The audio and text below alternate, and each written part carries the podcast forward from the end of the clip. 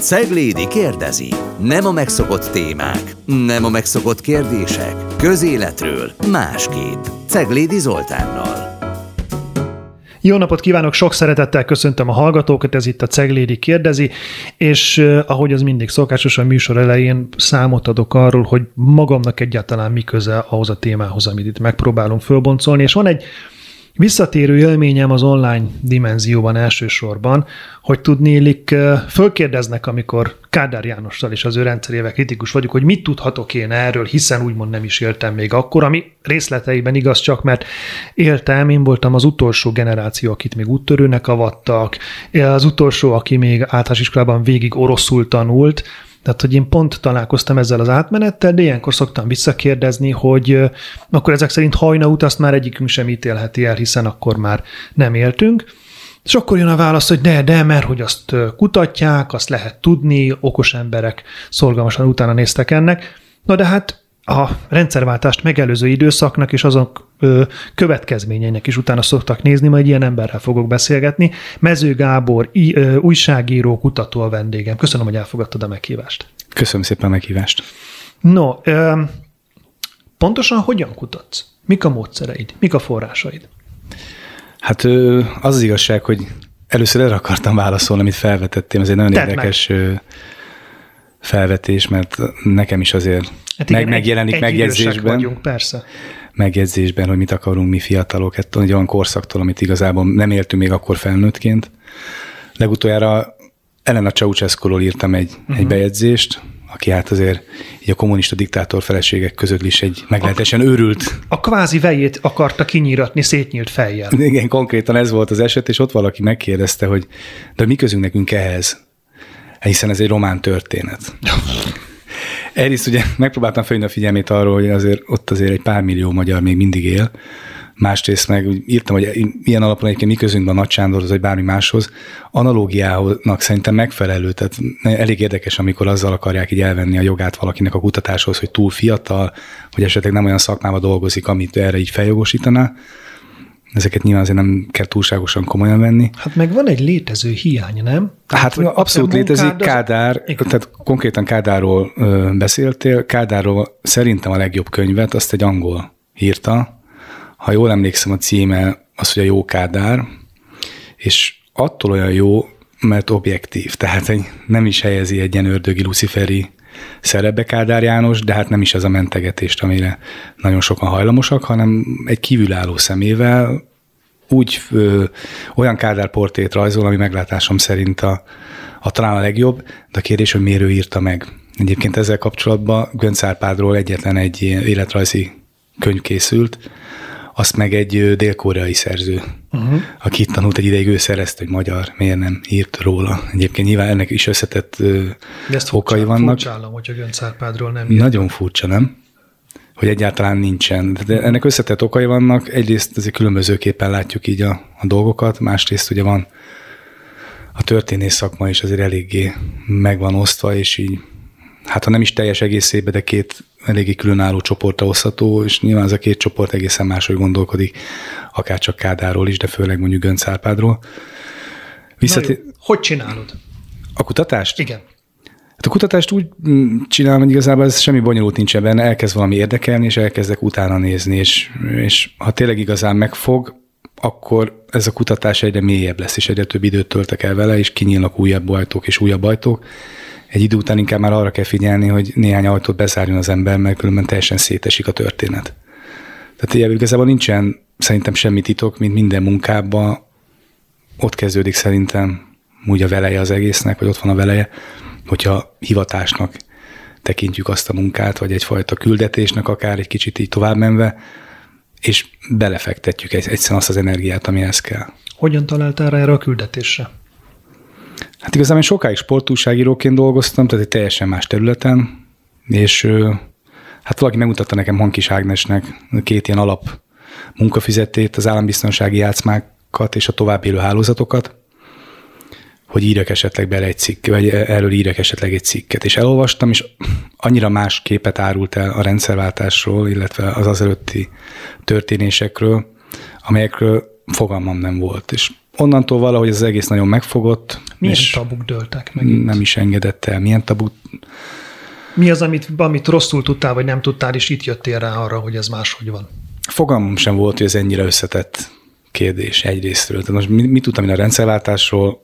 Elüldöztük a szovjet hadsereget, megdöntöttük a kommunista rendszert, a szocialista rendszert, és jött helyette egy új szép demokrata világ. És nyilván ezekben a könyvekből azért így kirajzolódott, hogy itt azért több ilyen réteg volt. Tehát a, volt valami, amit így látunk így, így a felszínen, a felszínen, vagy a függöny előtt, és bizony a háttérben olyan folyamatok zajlottak, amiket azt mondom, hogy akkor én nem ismertem, de ma meg szerintem a társadalom jelentős része nem ismeri. Ez mit jelent?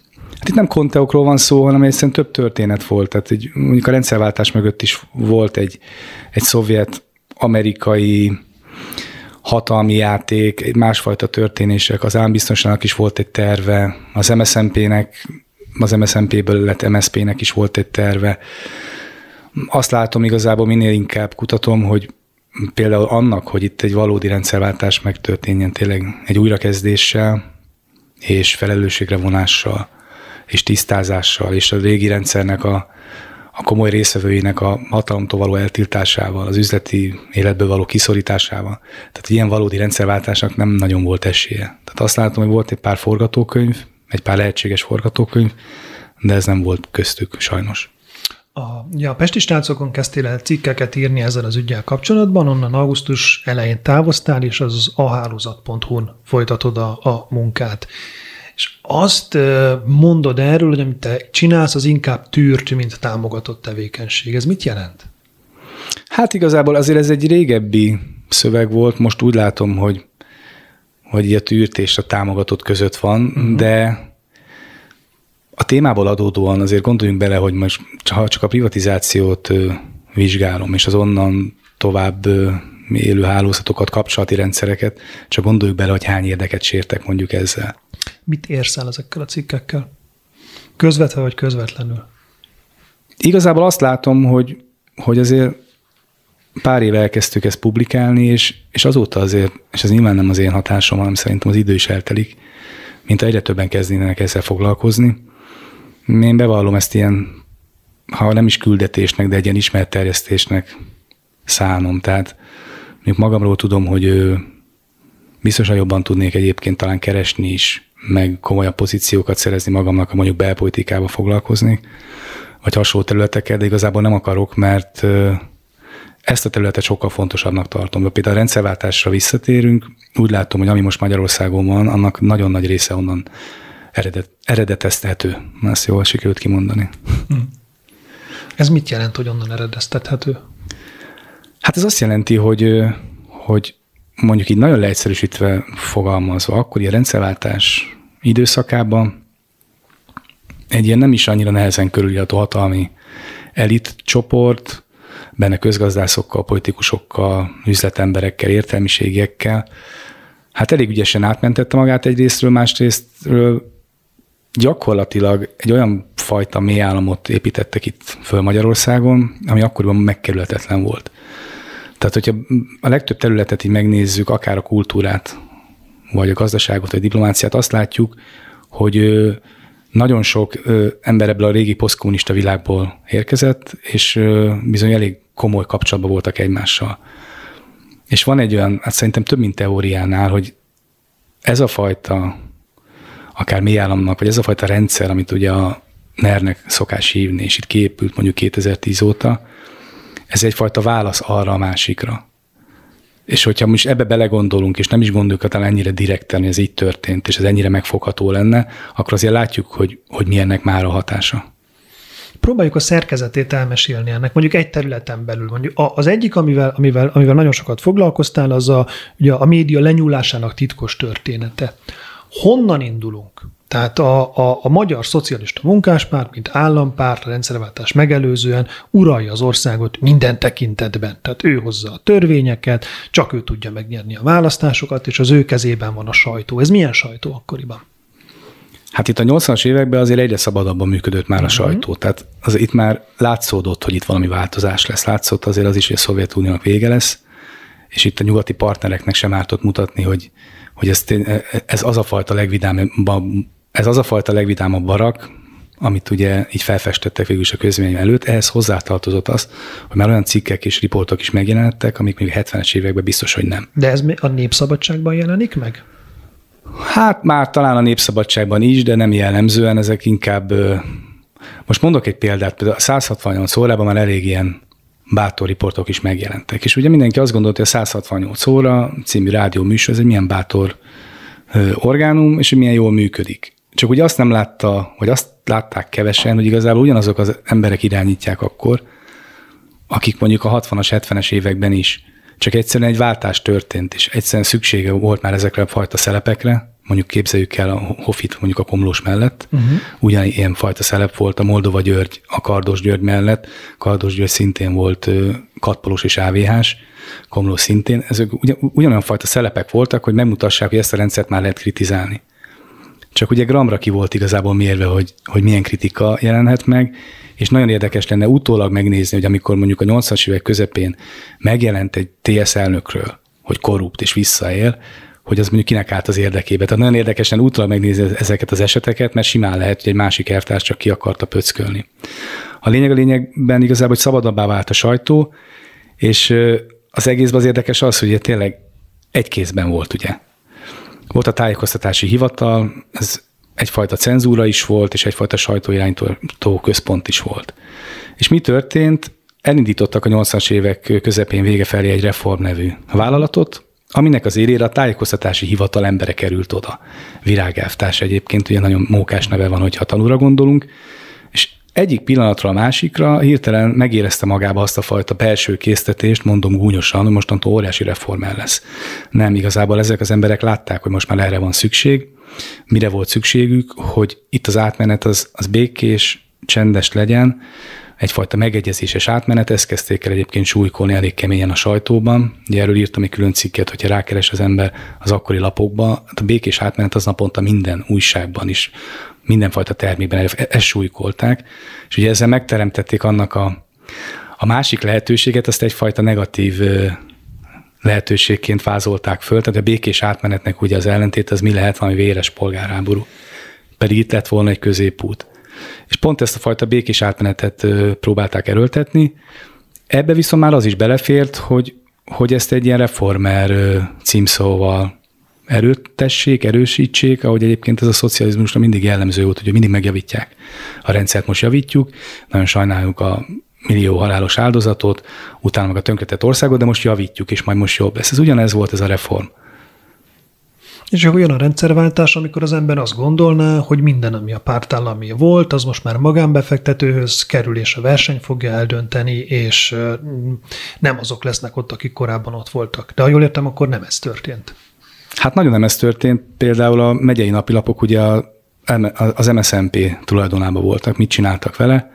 Hát a két választás forduló között, amikor az emberek többség hogy örült annak, hogy végre megszületik a demokrácia és itt a rendszerváltás, szépen átjátszották egy Springer Budapest nevű cégnek, ami egy ilyen német-magyar vegyes vállalat volt, egy ugyanolyan klasszikus posztkommunista ember vezette, és az összes megyei napilapnál, ami az ő kezükbe került, megtartották a régi főszerkesztőket, ami azért érdekes, mert ezek között tényleg a legvállalhatatlanabb munkásőrök, tudom, képzetlen, bányába dolgozó ember, kiszkábés, fenék, nyalogató, káder. Tehát olyan emberek voltak, akik nem újságírók, mindenkit megtartottak. Most ez volt a rendszerváltás.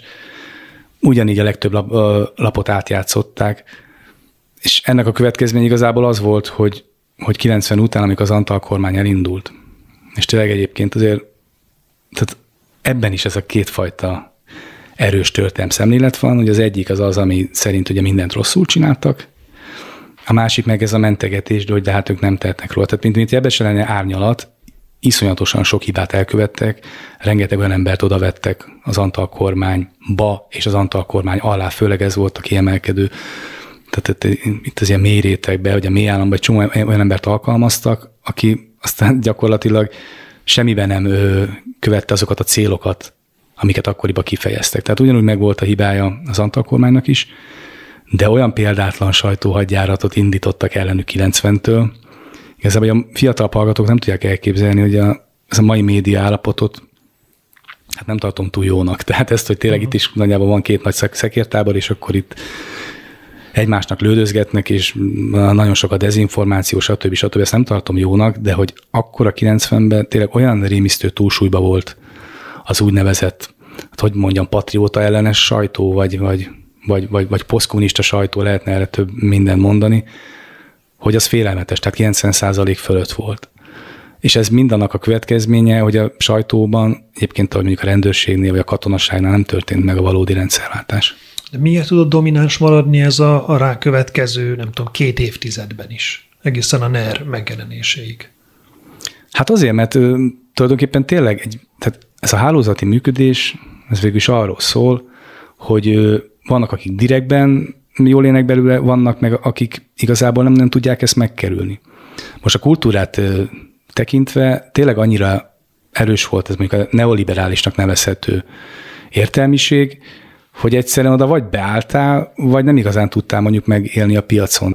A reklámig nagyon kevés időnk van már csak hátra, de még egy témát megnyitnék, aztán azt utána folytatjuk. A média mellett ez pedig a gazdasági hatalom, a gazdasági erőforrások befolyásolása, birtoklása, rendszerváltás előtt és után, az impex ekkora, a tudás arról, hogy hogyan kell különféle külföldi kapcsolatokat, különféle a szocializmusban egyébként nem tipikusnak mondott ilyen, ilyen, ilyen kereskedelmi együttműködéseket úgy kihasználni, hogy valaki a rendszerváltás után gazdag legyen.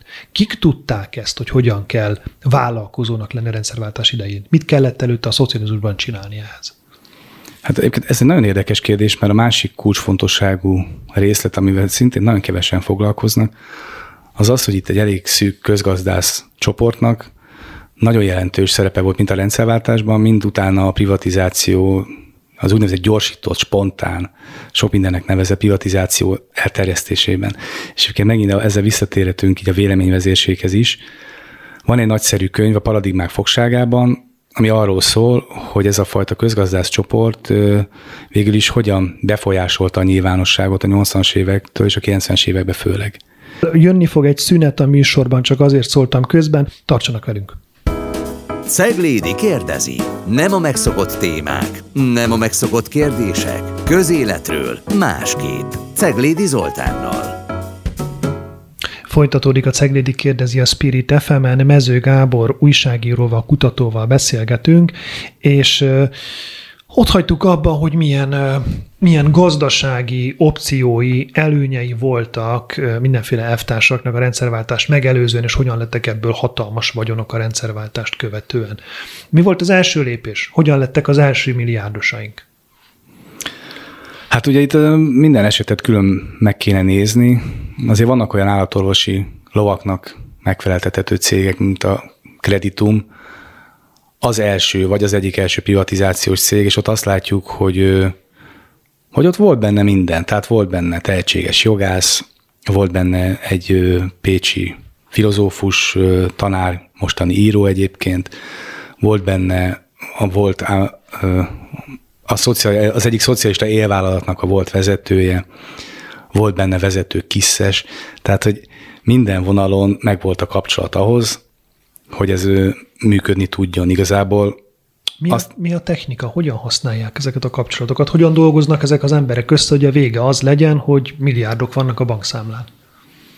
Hát a privatizáció története az igazából ott felhasználják ezeket a kapcsolatokat. Tehát most szól a régi kiszes haverjának mondjuk, aki ott ül esetleg egy állami vállalatnál az aljább, ő meg szól a másiknak, aki meg mondjuk esetleg a, az APVRT-nél van, és akkor ezeket így megszervezik, és utána valahogy a sajtóban meg elmagyarázzák. Különösen érdekes utólag nézni ezeket a cikkeket, amikor utólag megmagyarázzák, hogy miért volt olyan nagyon-nagyon jó mondjuk a teljes magyar cukoripar külföldi kézre játszása, ez például egy MDF-es államtitkár magyarázza el, meg az MDF privatizációs minisztere magyarázza el, hogy miért is jó egy államnak, hogyha kiárusít Na mindent. Miért?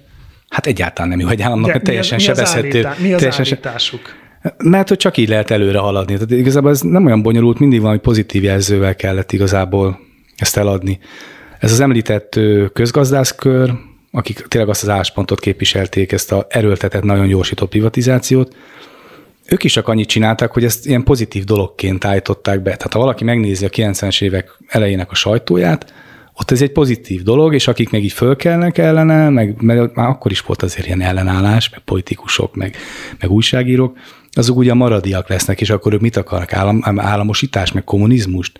Tehát igazából ezek nem olyan bonyolult dolgok, hogyha valakinek, egy adott rendszernek minden eszköze megvan, tehát a kezében van mondjuk a sajtó, a kezében vannak a tehetséges és befolyásos üzletemberek, véleményvezérek, minden forrása a rendelkezésére áll, akkor ott bármilyen üzenetet el tud igazából juttatni, mert az, igaz, az a legegyszerűbb, az pozitívnak beállítani. Hát a rendszerváltás idejében, 90-es években a privatizáció az egy pozitív dolog volt, az más kérdés, hogy utána hogy nagyjából szitok szóvá vált. Hát igen, ugye ott volt azért egy meggyőződés azt illetően, hogy az állam rosszul gazdálkodott Igen, a és majd a külföldiek milyen jó fognak. És hát nyilván azóta, azóta jó pár csalódás volt ezt illetően. Tehát mégiscsak a rendszerváltás mögött egy olyan szándék volt, hogy a korábbi rosszat azt lecserélni valamire, ami működőképesnek tűnik nyugati példák alapján. Valószínűleg ennek sem a tempója, sem a technikája az nem az volt, ami ezt, ezt, ezt eredményezhette. Sokat foglalkozol még, és emlegeted a hálózatokat valamivel, ami a, a Kádárkor hétköznapjainak nem a látható, de talán valamennyire tudható része volt, még akkor is, hogy a legvidámabb barak igyekezett erről nem tudomást venni, hogy azért magyar a magyarnak farkasa volt, voltak besúgóink, voltak ügynökök. A, a nulladik kérdésem ebben az, hogy te az ügynököket, azokat áldozatnak, vagy bűnözőnek, elkövetőnek tartod? Te, te hogyan minősíted őket?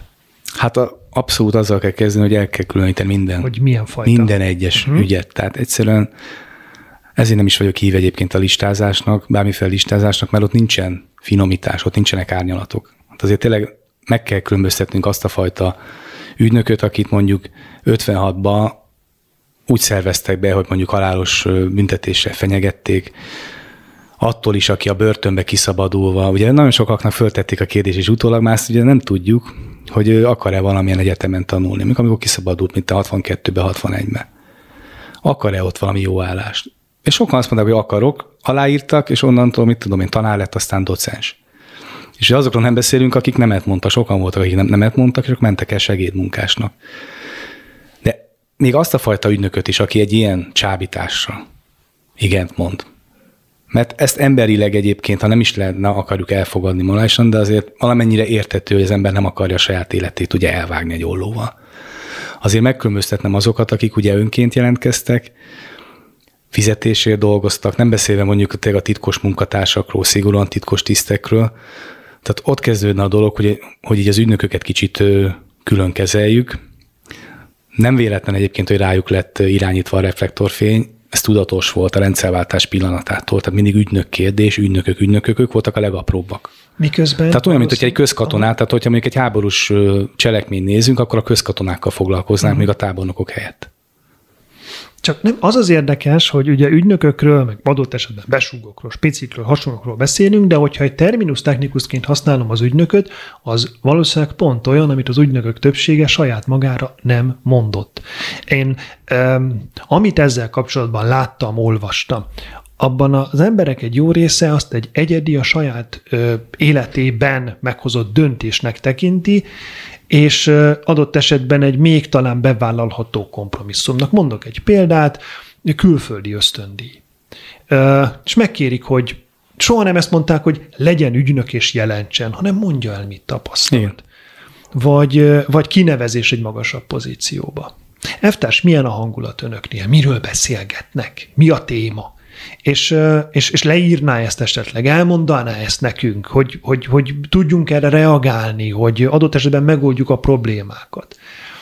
És nem gondolom, hogy az emberek nagy része olyan naív lenne, hogy, hogy fogalma sincs arról, hogy mibe keveredett, de általában, mint a, mint a C-vitamin, az az édes sárga bevonat a keserűn, vagy a savanyún, az, az, az, az ott lehet. Tehát már csak a működő képesség miatt is.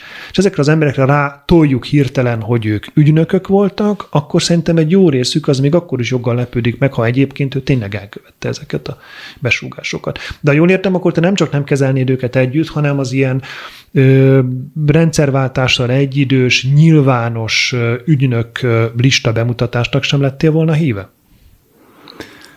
Hát pont emiatt nem, mert igazából kiket szerveztek be ügynököket, ügynöknek így a legnagyobb elánnal mondjuk a 70-es, 80-as, 60-as években, leginkább pont azt a polgári középosztályt, amit egyébként meg akartak törni. Tehát azért nem vagyok ennek a híve, annak híve vagyok, hogy minden még meglévő irat kutatható legyen. Kutatók számára, történészek számára, olyan ember számára, aki vállalja, odaadja a nevét, felelősséget vállal azért, hogy hogy bánik az az irattal. De az, hogy ilyen különböző listákat lobogtassunk, amit aztán most meg nézzük meg a Facebooknak a korát, tehát hogy boldog-boldogtalan bárkit lejárathasson azzal, hogy ügynök volt, mikor nem is ismerjük a történetét. Most csak gondolj bele abba, hogy a Csurka István, én vagyok neki a feltétlen híve, de őt is egyébként leügynöközték. Konkrétan üres a dossziéja. Őt pont a legkeményebb időszakban szervezték meg, de arra jó volt, hogy lejárassák, egyébként pont az Antalék. Tornyán Józsefet lejáratták az, hogy ügynök volt, most derült ki pár éve, egyébként az Ungvári írta meg, vagy mondta el becsületére váljék, hogy ő a Torgyán ellenállt, és nem volt hajlandó se jelent semmit csinálni, és ki is zárták. De róla az maradt meg, hogy hát ügynök. Ez azért így nagyon nem korrekt. Tehát itt, De akkor ha, mi lett volna jó megoldás? Hát azt a jó megoldás az lett volna, hogyha az összes elérhető iratot abban a pillanatban a lehető legnagyobb erőforrással, tehát egy csomó ember segítségével kutathatóvá teszik. És nem az, hogy, hogy időről időre jönnek még mindig a dossziék uh-huh. elő. Tehát ez lett volna a jobb. A másik jó, csak ugye tehát az a baj, hogy így, hogy nem lettek nyilvánosak, így meg mondjuk, mondjuk Antal József ezt tudta lobogtatni, szerintem némiképp zsarolva a, a pártbeli ellenállására. Hát a zsarolás volt, az nem némiképp, az tényleg azért mondom, volt. hogy ez, ez, ez csak azért lehetett, mert nem tettük ki nyilvánosan, már nem mi, mert 10-11 évesek voltunk akkor, de hogy nem tettek ki a, a, a politikai elit, a döntéshozók ezt az emberek elég, hogy nézzétek, egyszer lesz nagyon rossz, de mostantól kezdve nincs olyan, hogy bárkit megzsaroljanak, hogy nem tudom, Molnár Gál Péterről 20-30 év múlva derüljön ki, hanem, vagy Kovács Istvánról, hanem akkor ezt egyszer legyen ott, és akkor ezt megcsináltuk. Jó, oké, csak igazából az is ügynöklista, és hol vannak az esztétisztek?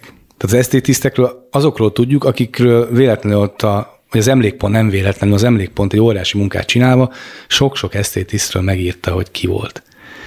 De ez az egész tortának csak egy szelet, a többiről fogalmunk sincsen, és az esztétisztek sokkal komolyabb szereplők voltak az ügynököknél. Tehát a megyesíről is azért tudjuk, hogy esztétiszt volt, mert, mert szerintem valaki belülről feldobta. Uh-huh. Tudom, talán, hogy lehet, hogy jobb hatása lett volna, lehet, hogy jobb hatása lett volna a társadalomra, ha így mindenki kerül egyszerre, de morálisan nézve, vagy erköltség nézve, meg, meg, meg azon a sok szerencsétlen, tényleg bezsarolt, akár semmit nem csinált emberen verték volna a port, aki nem kellett volna. Tehát a rendszerváltás szerintem nem az ügynök ügyekkel kellett volna kezdődnie, hanem hogy biszkutól fölfele és lefele elszámoltassuk a politikai vezetőket. Mm. És kizárjuk mondjuk azokat az üzletembereket, akik már akkor is meghatározóak voltak, vagy kizárjuk azokat, akik 70-es években bőven benne voltak abba, hogy az ország végzetesen eladósodott, kizárjuk őket a közéletből, tehát nyugodtan. Tehát a lusztrációval te egyetértesz, csak nem a, a, az ügynökök szintjén. Két érdekes, mert... Ha, a... De e, erről vitatkozni kellett volna igazából, uh-huh. nem vagyok biztos a saját álláspontomba, tehát szerintem a Schiffer is máshogy gondolkodik, uh-huh. máshogy gondolkodik mondjuk a Máté Áron a nepnek a, az alelnöke, máshogy gondolkodik a nem tudom milyen történész, az átlagember. Erről szerintem lehetne vitatkozni. Tehát ez egy jó vita téma, mert nagyon összetett probléma.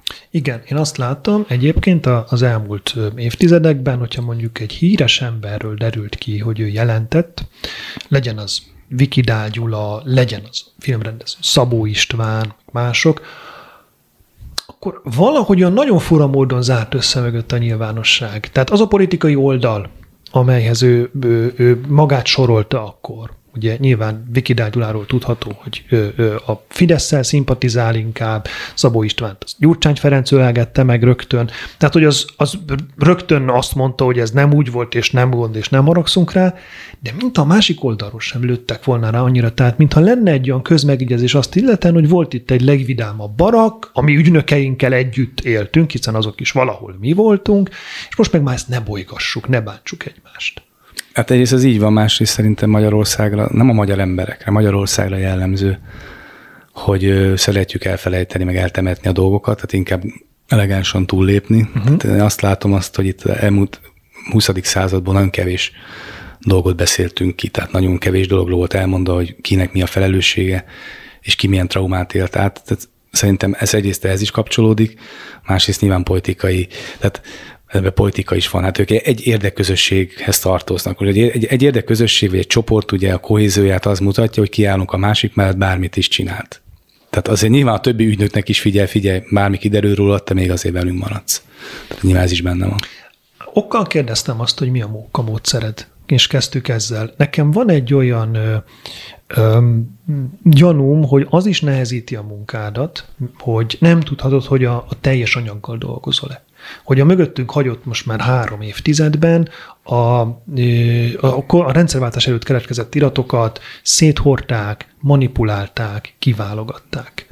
És, és talán már ezért sem lehetne. Tehát ugye ez szokott az általános érv lenni az akta nyilvánosság ellen, hogy már nem lehetne az összeset bemutatni. Te ennek mit tudsz az állapotáról? Mi történtek ezekkel az adatbázisokkal?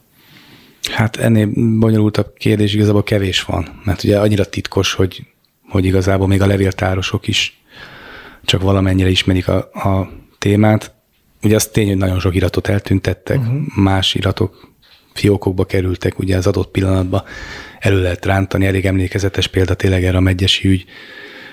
Ugye a megyesi ügybe a leghangosabban a pokorni Zoltán uh-huh. követelte itt, hogy a nézen szemben a miniszterelnök pár nappal később kiderült egy tévéműsorban, hogy a pokorni apja ügynök volt, honnan került Pákozdi elő. néven jelentett. Igen, honnan került elő, nyilván az egy ilyen be hosszú volt. készítve nyilván. Hát ezek nyilván be voltak készítve, tehát erre jó. Nyilván itt a legnagyobb lépés az lenne, azért szinte biztos vagyok benne, hogy minden iratból, vagy a fontos iratokból egy-egy példány, ez egy Moszkvába eljutott. Egyrészt az a... Ez megnyugtató jelent. Egyrészt az, igen, nagyon megnyugtató. Egyrészt nagyon jó lenne egyszer belenézni legalább azoknak. Tudom, hogy már vannak ilyen kezdeményezések, van, aki már így elmehetett belenézni, de nagyon jó lenne egyszer azokba az iratokba belelátni. Például a Nagy Imréről ugye onnan lehet tudni, hogy NKVD-nek dolgozott, mert egy-két embert beengedtek oda. Például a Csász Gáti, amúgy liberális ö, ö, szerzőt, aki megdöbbenve olvasta ugye ott a, a különböző jelentéseket, fogalmunk nem lett volna az egész történetről. Ennél még fontosabbnak tartom, hogy a iratokról van szó, hogy Kelet-Európával, tehát a többi kelet-európai országgal egy kicsit dolgozunk már össze. Tehát mi is egy sors közösség vagyunk, a kommunizmust érintve meg abszolút, de hát igazából az egész történelmünket érintve. Biztos vagyok benne, hogyha komolyabb lenne itt az összedolgozás, akkor nagyon sok iratot megkapnánk onnan, ők is megkapnák tőlünk olyan iratokat, amiknek neki lenne szükségük. Tehát, hogyha kialakulna egy ilyen nagyobb tím, egy nagyobb csoport, aki együtt dolgozik, Kelet-Európában, tehát csehekkel, románokkal, bolgárokkal és a többivel, szerintem sokkal többet meg tudnánk a rendszerváltásról, meg a 80-as, 60-as, 70-es évekről is. Az egyik legnyomasztóbb amivel, dolog, amivel foglalkozol, legalábbis abból, amit én látok, azok a pszichiátriai visszaélések a rendszerváltást megelőzően. Öm, nagyon nehéz szembesülni azzal is, hogyha azt derül ki, hogy nem tudom, bírósági ítéletek esetében, vagy nem tudom, lakáskiutalásnál, meg hasonlóknál írt föl ö, morált és szakmát a rendszer parancsa. De az, hogy valakit, nagyon egyszerűen fog fogalmazni, bolondnak minősítsenek és bezárjanak azért, mert a rendszernek gondja van vele, ebbe belegondolni is nehéz. Miért kezdtél el ezzel foglalkozni? Mi volt az első élményed? Hát az első élményem igazából a Janikovszki Bélának az ügye volt, hogy AVH-s ezredes, aki a saját volt feleségét záratta be Lipótra, mert hogy volt a vitájuk a közös gyerekükkel kapcsolatban és akkor ezt megunta a gyerektartás, meg ilyen olyan piti, utólag piti dolog, dolognak tűnő, piti tűnő dolgok voltak áttérbe, és Jáviánál dolgozott, egyszer megunta, csak Péter Gáborékkal Lipótra bedugta az illető asszonyt, aki egyébként azért tudott kijönni, mert valaki kicsempészte a leveleit, és elég jó pozícióban volt a kommunista pártnál, és ezek eljutottak elég magas, végül Biszkú is eljutott az egyik levél, és akkor ott már kértek valami kivizsgálás, hogy mi folyik itt azért. És akkor végül egy ilyen megegyezéssel kiengedték, hogy le kellett mondani a gyerekről, uh-huh. és akkor kijöhetett. És akkor kezdtem el nézni, hogy volt itt más is, akkor beszélgettem a más sajnos Elmenzellei Miklóssal, akivel később össze is barátkoztunk, és Gazsóel Ferenccel, akik megírták az Őrítő Mandragóra című könyvet 80-as évek végén, uh-huh. mi óriási siker volt akkoriban, ugyanúgy itt-ott mindenhol árulták, és ott ugye már több ilyen eset van a különböző embereket politikai okokból, vagy azért, hogy a lakását elvegyék, stb. stb. egyszerűen őrültnek nyilvánítottak bolondnak. Akkor elkezdtem magamat belásni. Szerencsére a Nemzeti Emlékezet Bizottság támogatta ezt a kutatást, és igazából így kezdődött. És ennek a, ebből lett az Ellopni a lelket, megtörni a testet című könyved, meg filmet is készítettél, és az érdekelne engem, hogyha egymás mellé rakod az általad ismert eseteket, akkor azt látod, hogy van egy elnyomó politika, egy pártállami hatalom, ami a saját ö, ö, túlélése, hatalma fenntartása érdekében veszélyes elemeket ö, bezárat, vagy pedig az van, amit most elmeséltél, hogy emberek, akik hatalomra kerültek, hatalmi pozícióban vannak, a saját személyes ügyeik, tehát például a feleségük ö, ö, félre ö, rakása érdekében élnek vissza ezzel. Mi a jellemző? Nagyon jó kérdés, mert egyébként pont itt van a, a kulcs, tehát ez a kulcsválasz, hogy ahol egyébként az egészet kitalálták, azt is a Szovjetunió volt. És elég egyszerű volt igazából ennek a háttere, teljesen értető, hogy a Sztálin halála után megváltozott ott is a rendszer. Hirtelen mindenki kitalálta, minden és Sztálin a hibás, uh-huh. és már ő nem is tudja igazából, hogy mit csinált alatta. Minden esetre változtatni kellett a nyílt el, elnyomáson, és változtattak is. Tehát gulág, emberek agyonverése, kivégzések, ezek nem. De hát kell valamilyen módszer ugye a renitensek, a lázadók megfékezésére. És akkor itt ez a nagyszerű ötlet, hogy végül is ki az, akinek nem tetszik a kommunizmus, ami a világ legjobb rendszere, hát csak az őrülteknek nem tetszett, úgyhogy akinek nem tetszik, az biztosan bolond. A Szovjetunióban ezt intézményesítették, tehát ott, ott tényleg bolondokat gyártó gyárakat csináltak, tehát bármilyen kegyetlen ezt kimondani, ott azt is, mint mindent így már ilyen gyári szinten csinálták. Nálunk meg azért nem, nálunk azt lehet látni, hogy, hogy azért rendszer szintű nem volt, viszont annál jóval több eset volt, hogy ilyen egyedi esetekről beszéljünk. Tehát azt lehet látni, hogy a rendszer erre engedélyt adott, tehát a rendszer működésében ez benne volt, de tömegesen, tömegesen azért nem alkalmazták. Mi volt a processzus? Tehát hogy kell ezt elképzelni? Mi történik onnantól kezdve, hogy kitalálják, hogy akkor ezt a, ezt a nőt, ezt be kéne zárni a bolondok házába, és direkt fogalmazok így. Mi történik? Most mondok egy jó példát, pont most forgatjuk, forgatjuk a m egy ilyen játékfilmes dokumentumfilmet, ez az a történet, egy szépföldi Aliz nevű hölgyet, elég tehetséges, értelmes nő volt, és depressziós volt élete időszakában, és azt kérte, hogy szeretne egy kis intézetbe befeküdni egy-két hétre, ami kipieni magát.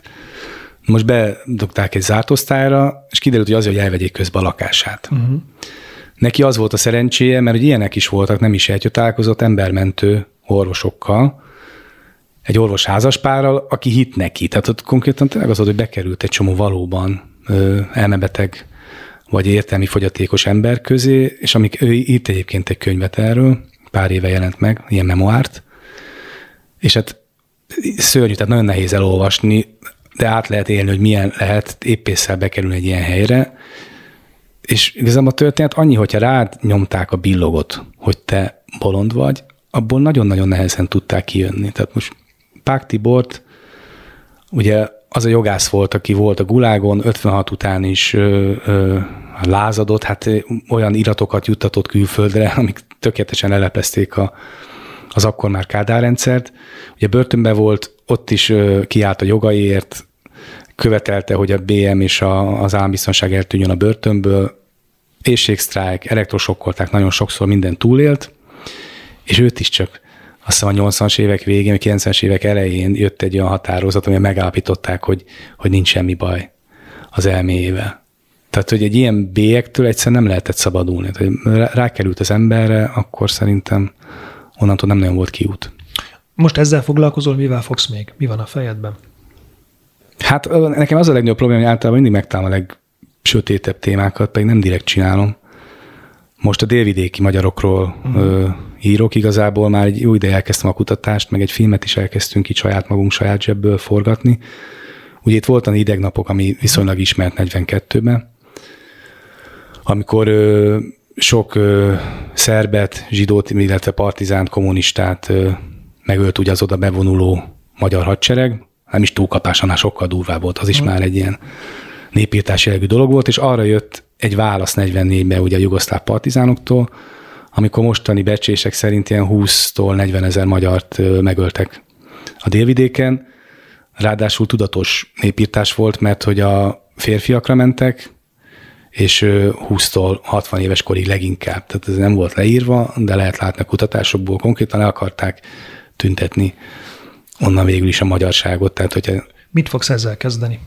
Hát ezt ugye elkezdtem kutatni, de annyira nehéz téma, annyira sok szörnyű történet van benne, hogy első lépésben felkerestünk, felkerestünk Matuska Mártont, ő a legismertebb újságíró, aki ezzel foglalkozott, ő 90-től elkezdte publikálni ezt a délvidéken. Máig se értem ezt, hogy lehetett ott, de lehetett. És vele csináltuk egy nagy interjút, illetve egy másik ő, egykori áldozatnak a fiával, aki, aki szintén kutató is lett.